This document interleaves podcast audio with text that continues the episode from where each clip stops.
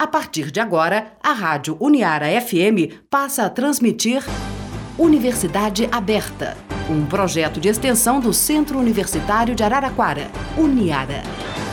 Olá, eu sou a professora Luciane Duvalle. No programa Universidade Aberta Odontologia de hoje, eu converso com o professor Luiz Borelli Filho. Nós vamos conversar sobre cirurgias pré-protéticas, né, que são aquelas cirurgias que são necessárias é, de serem feitas antes da colocação da prótese.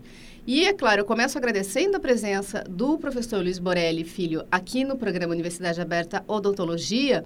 E já vou pedir, professor, para que a gente dê uma separadinha nos bloquinhos, assim, né? Primeiro, é, o que seria né, essa, essa questão de colocar prótese? A gente está falando de uma maneira geral, né? De qualquer tipo de prótese. Depois, quais seriam né, essas uh, cirurgias pré, né? E a importância delas, né? Enfim, gostaria mais uma vez então, de agradecer a sua presença aqui no, no programa. Tá. É, muito obrigado, professora Luciane, professora Ana Paula, por me convidar para participar mais uma vez desse, desse programa tão interessante que passa informações tão relevantes à população. Então, é, se a gente pensar na questão da prótese, né? Quando a gente fala de uma cirurgia pré-prótese, a gente está falando de uma forma é, generalizada de todas as próteses, né? Prótese total ou não. Como é que é esta questão, professor? É, então, professora, é, com relação a essa parte da cirurgia pré-protética, é uma demanda que vem, a gente vem percebendo que vem decaindo as suas realizações e as suas necessidades, devido à, à utilização dos implantes ósseo-integrados. Porque, por exemplo, o paciente que vai usar uma prótese total, uma dentadura, muitas vezes ela existe algumas formações ósseas é, benignas em certas regiões que são denominadas exostoses, que são crescimentos ósseos. Então elas podem tanto atrapalhar a retenção da peça quanto o incômodo para o paciente, um incômodo doloroso, fica pressionando aquela região e dói. Então isso, com, com a implantodontia, a gente tem realizado cada vez mais próteses implantos suportadas, que elas são, só são apoiadas nos implantes. Antigamente a gente tinha as próteses é, muco suportadas, por exemplo, a, prótese, a, dentadura, que ela vai, ela é retida pelo vácuo e, e, apoiada totalmente na sua extensão do rebordo, que seria a parte de baixo ou a parte de cima da, uhum. da, da boca. Então, com relação a isso, já com as próteses implanto suportadas, elas não demandam, elas não, elas não têm pressão na gengiva. Elas são encostadas só para formar aquela gengivinha que a gente chama de papila. Mas então, por isso que elas têm caído cada vez mais, em, em entre aspas, em desuso dessas cirurgias. Entendi. E aí, é, no caso, eu não sei se eu posso usar o termo escolha, né? Mas, enfim, a, a, definição, no caso de ainda, de repente, uma demanda de uma prótese ou a demanda de um implante. Como é que isso é verificado? O que vai diferenciar é o planejamento proposto pelo cirurgião dentista. Porque ele pode ter uma dentadura parafusada, que a gente chama de prótese protocolo, que não tem céu da boca, e pode, pode haver a necessidade da realização de uma dentadura no tratamento.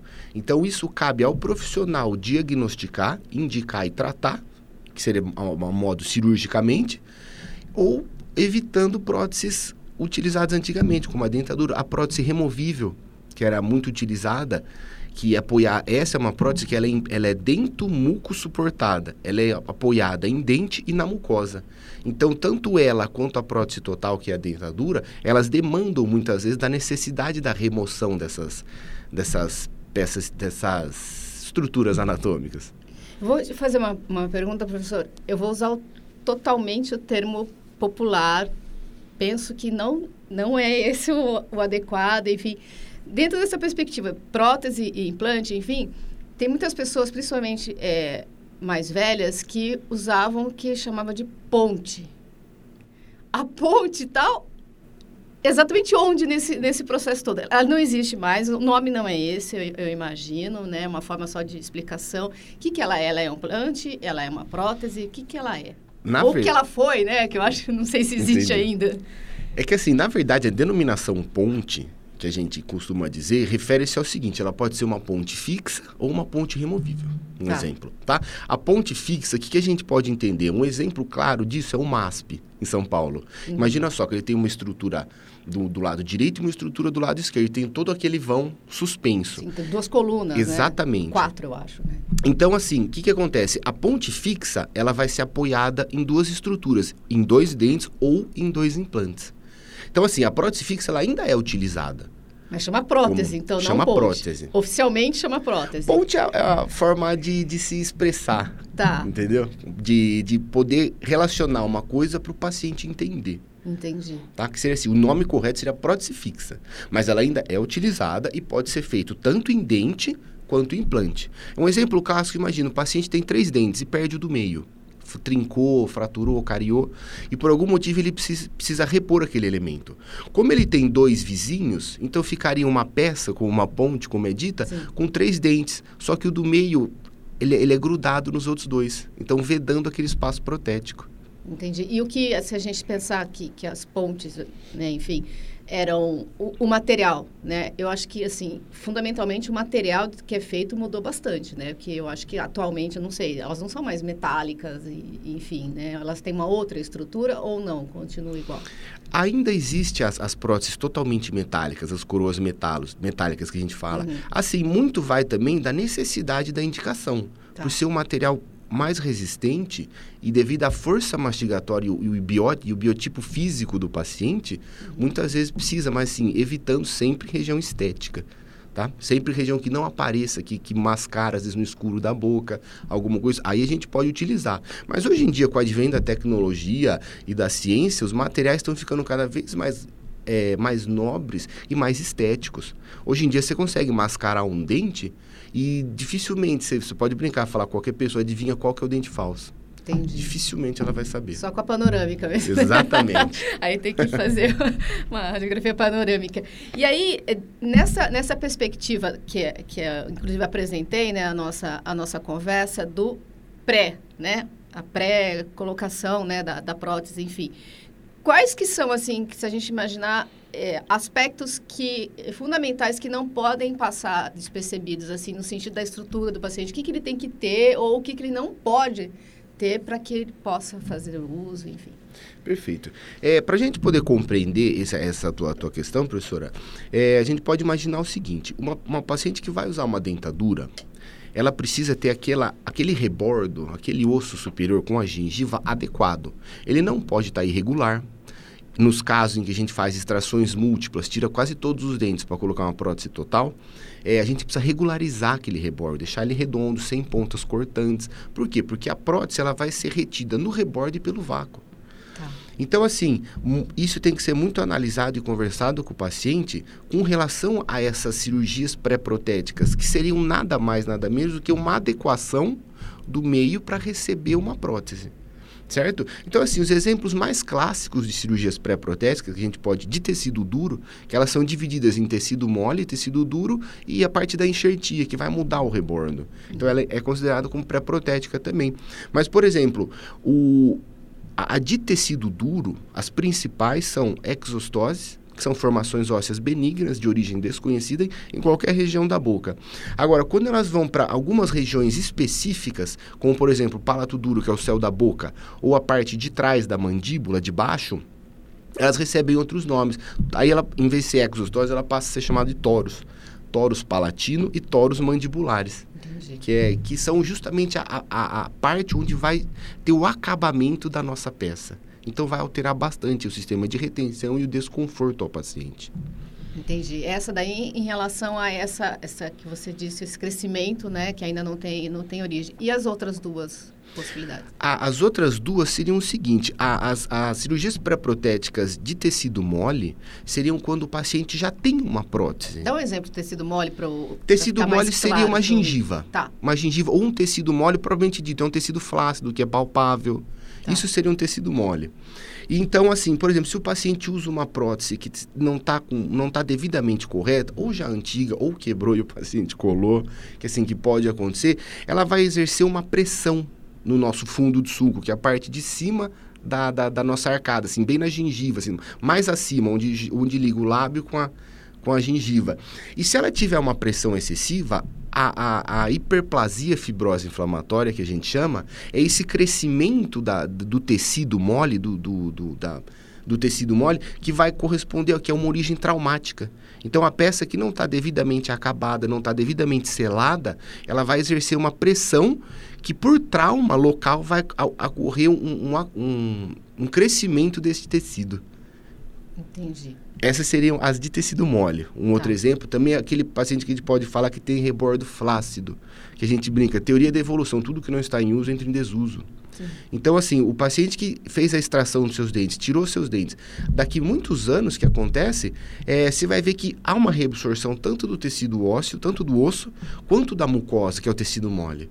Então, muitas vezes ela pode ficar com aquele rebordo flácido, que o paciente pode pegar e ele tem uma locomoção e, não, e tem ausência de tecido ósseo naquele local. Então, uma outra indicativa para a realização desse procedimento seria é, o que a gente chama de pacientes com rebordo flácido. Entendi. E aí tem que fazer toda a preparação desse terreno, vamos imaginar Temos assim, que preparar o alicerce. É uma ideia de terreno, né? E tem que é exatamente isso que você está falando. Exatamente. Para poder suportar essa, essa carga toda que, que, que você é, mencionou. Isso a gente está falando no caso de, de prótese. Para o implante, são os mesmos é, os pré-requisitos, vamos imaginar assim, ou muda? Então, muda e muda bastante, porque agora com a, com, com a implantodontia, a gente tem apoiado as próteses diretamente no implante. Então, por exemplo, uma comparação assim para entender, uma dentadura, que é uma dentadura padrão, normal, ela é retida só por pelo rebordo e pelo vácuo. A dentadura sobre implante, que a gente chama de prótese protocolo, ela não tem apoio nas estruturas é, adjacentes. Ela é apoiada só em implante. Então é uma, uma prótese implanto suportada. Então ela não demanda muitas vezes da remoção dessas, dessas exostoses, desses crescimentos, dessas hiperplasias para necessidade da remoção. Entendi. Eu acho que é interessante, eu, inclusive ia, ia pedir desculpa abusar né, da sua presença aqui, Acho que talvez seria interessante também, inclusive, a gente fazer essa... É, a gente não, né? Você, né? Que é o especialista. Essa diferenciação de explicar né, o que, que é o implante. Porque eu penso que, às vezes, é uma, tem uma ideia de sinônimo, né? E que, e que não é, né? Primeiro que prótese a gente fica assim, mas é dentadura? Não é dentadura. E aí o implante fica... Como é que é isso, né? Porque a gente tem uma outra ideia de senso comum do que, que é um implante, né? E não necessariamente esse aqui da odontologia. Entendi. A implantodontia veio para nos acrescentar muitas coisas. Depois do advento da sua descoberta, é, a, ele, ele tornou a implantodontia muito mais conservadora. Sim. Mas assim, o planejamento protético sem implante e o planejamento com implante, basicamente eles vão seguir no, na mesma forma. Só que muitas vezes a gente vai utilizar implantes para repor e dar um conforto melhor, uma sustentação daquelas peças para o paciente. Então, assim, a gente pode realizar prótese total sobre implante, só que ela não é mais dentadura. Ela passa a chamar prótese protocolo. A gente pode fazer uma prótese fixa, que seria aqueles três dentinhos quando o do meio é falso, um exemplo, sobre dente e sobre implante também. A gente pode fazer aquelas próteses removíveis sobre dente e sobre implante também. Então, assim, a gente pega aqueles casos que o paciente aquela senhora que usou, tirou seus dentes há muitos anos atrás, caso clássico de consultório, usa dentadura 40, 30 é, anos. Também porque era prática, infelizmente. Ele sim, tá sim. com dor, arranca. Anti, exatamente. É, a odontologia. Infelizmente era uma nesse coisa sentido, macabra. Né? Mudou assim, demais. É, ainda bem, né? Nossa Para o bem. Né? Nem me fala. Mas o trauma ficou, né? que normalmente as pessoas mais velhas, assim, Exatamente. têm horror de dentista não Justamente sem, por isso. sem razão, né? Porque era um negócio caótico, né? Mas enfim, vamos voltar para a atualidade que é melhor.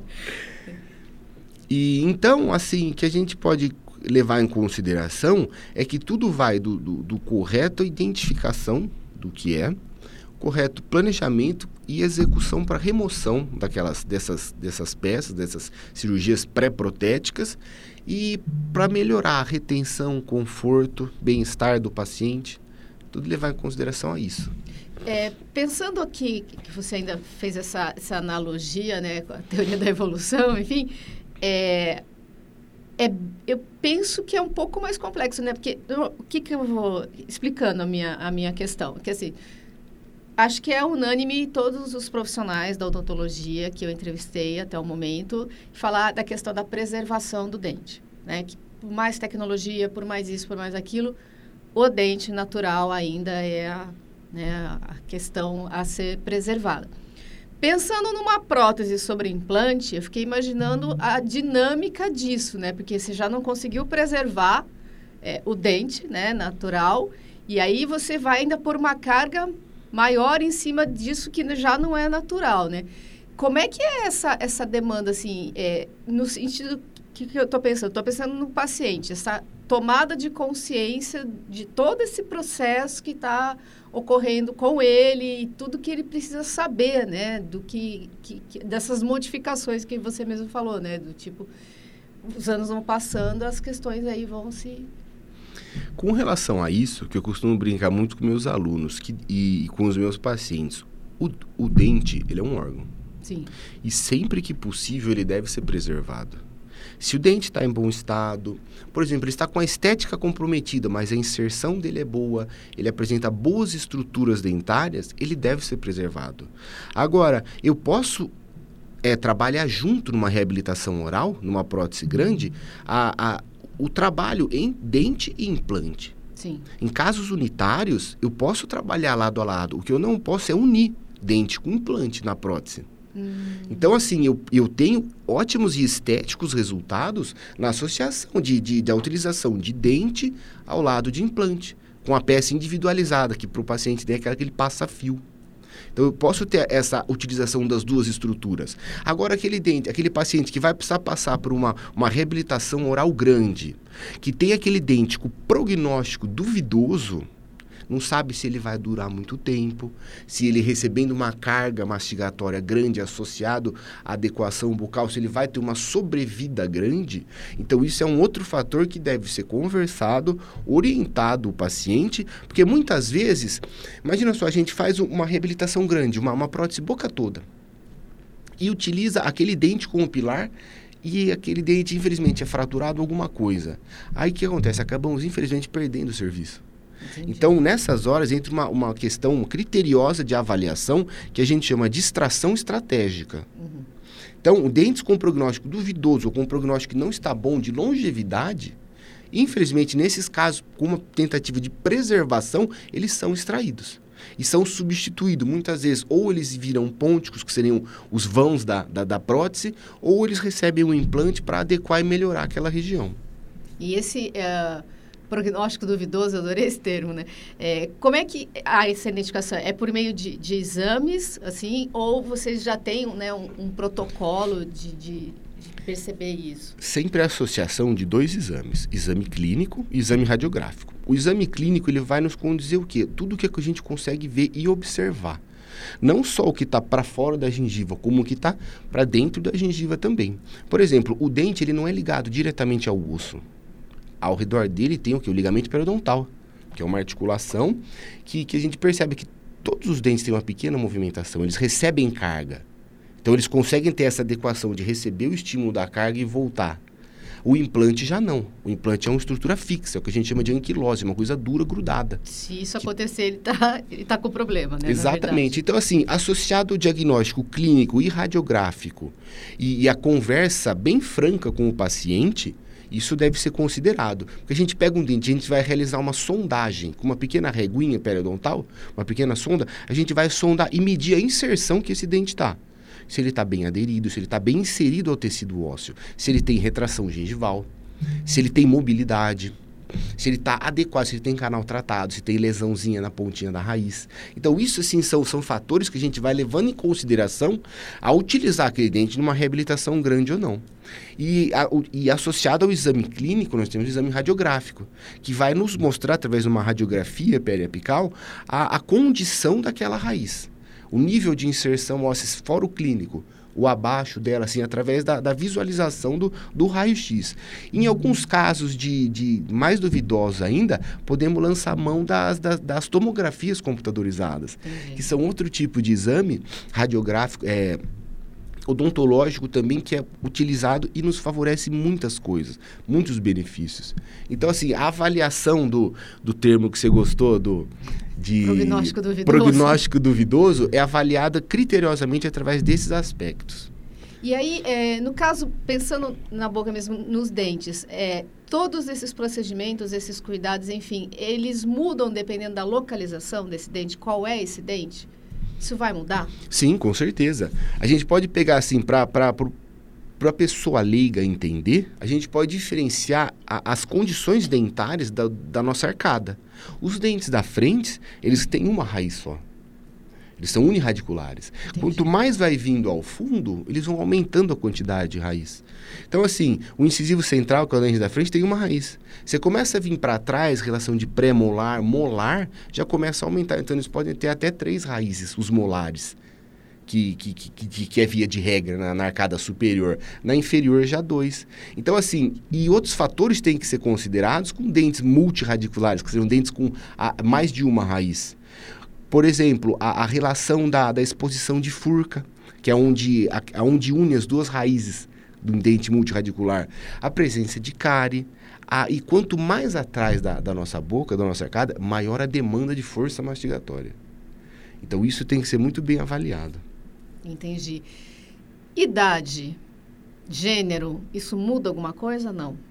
Não. É, com relação a isso, a gente pode perceber o quê? Que com relação à idade, como tudo na, na, nossa vida, no nosso corpo, vai é, sofrendo desgaste, Sim. muito tempo. Então, assim, eles vão realmente ficando um pouquinho mais frágeis. Mas isso não é via de regra.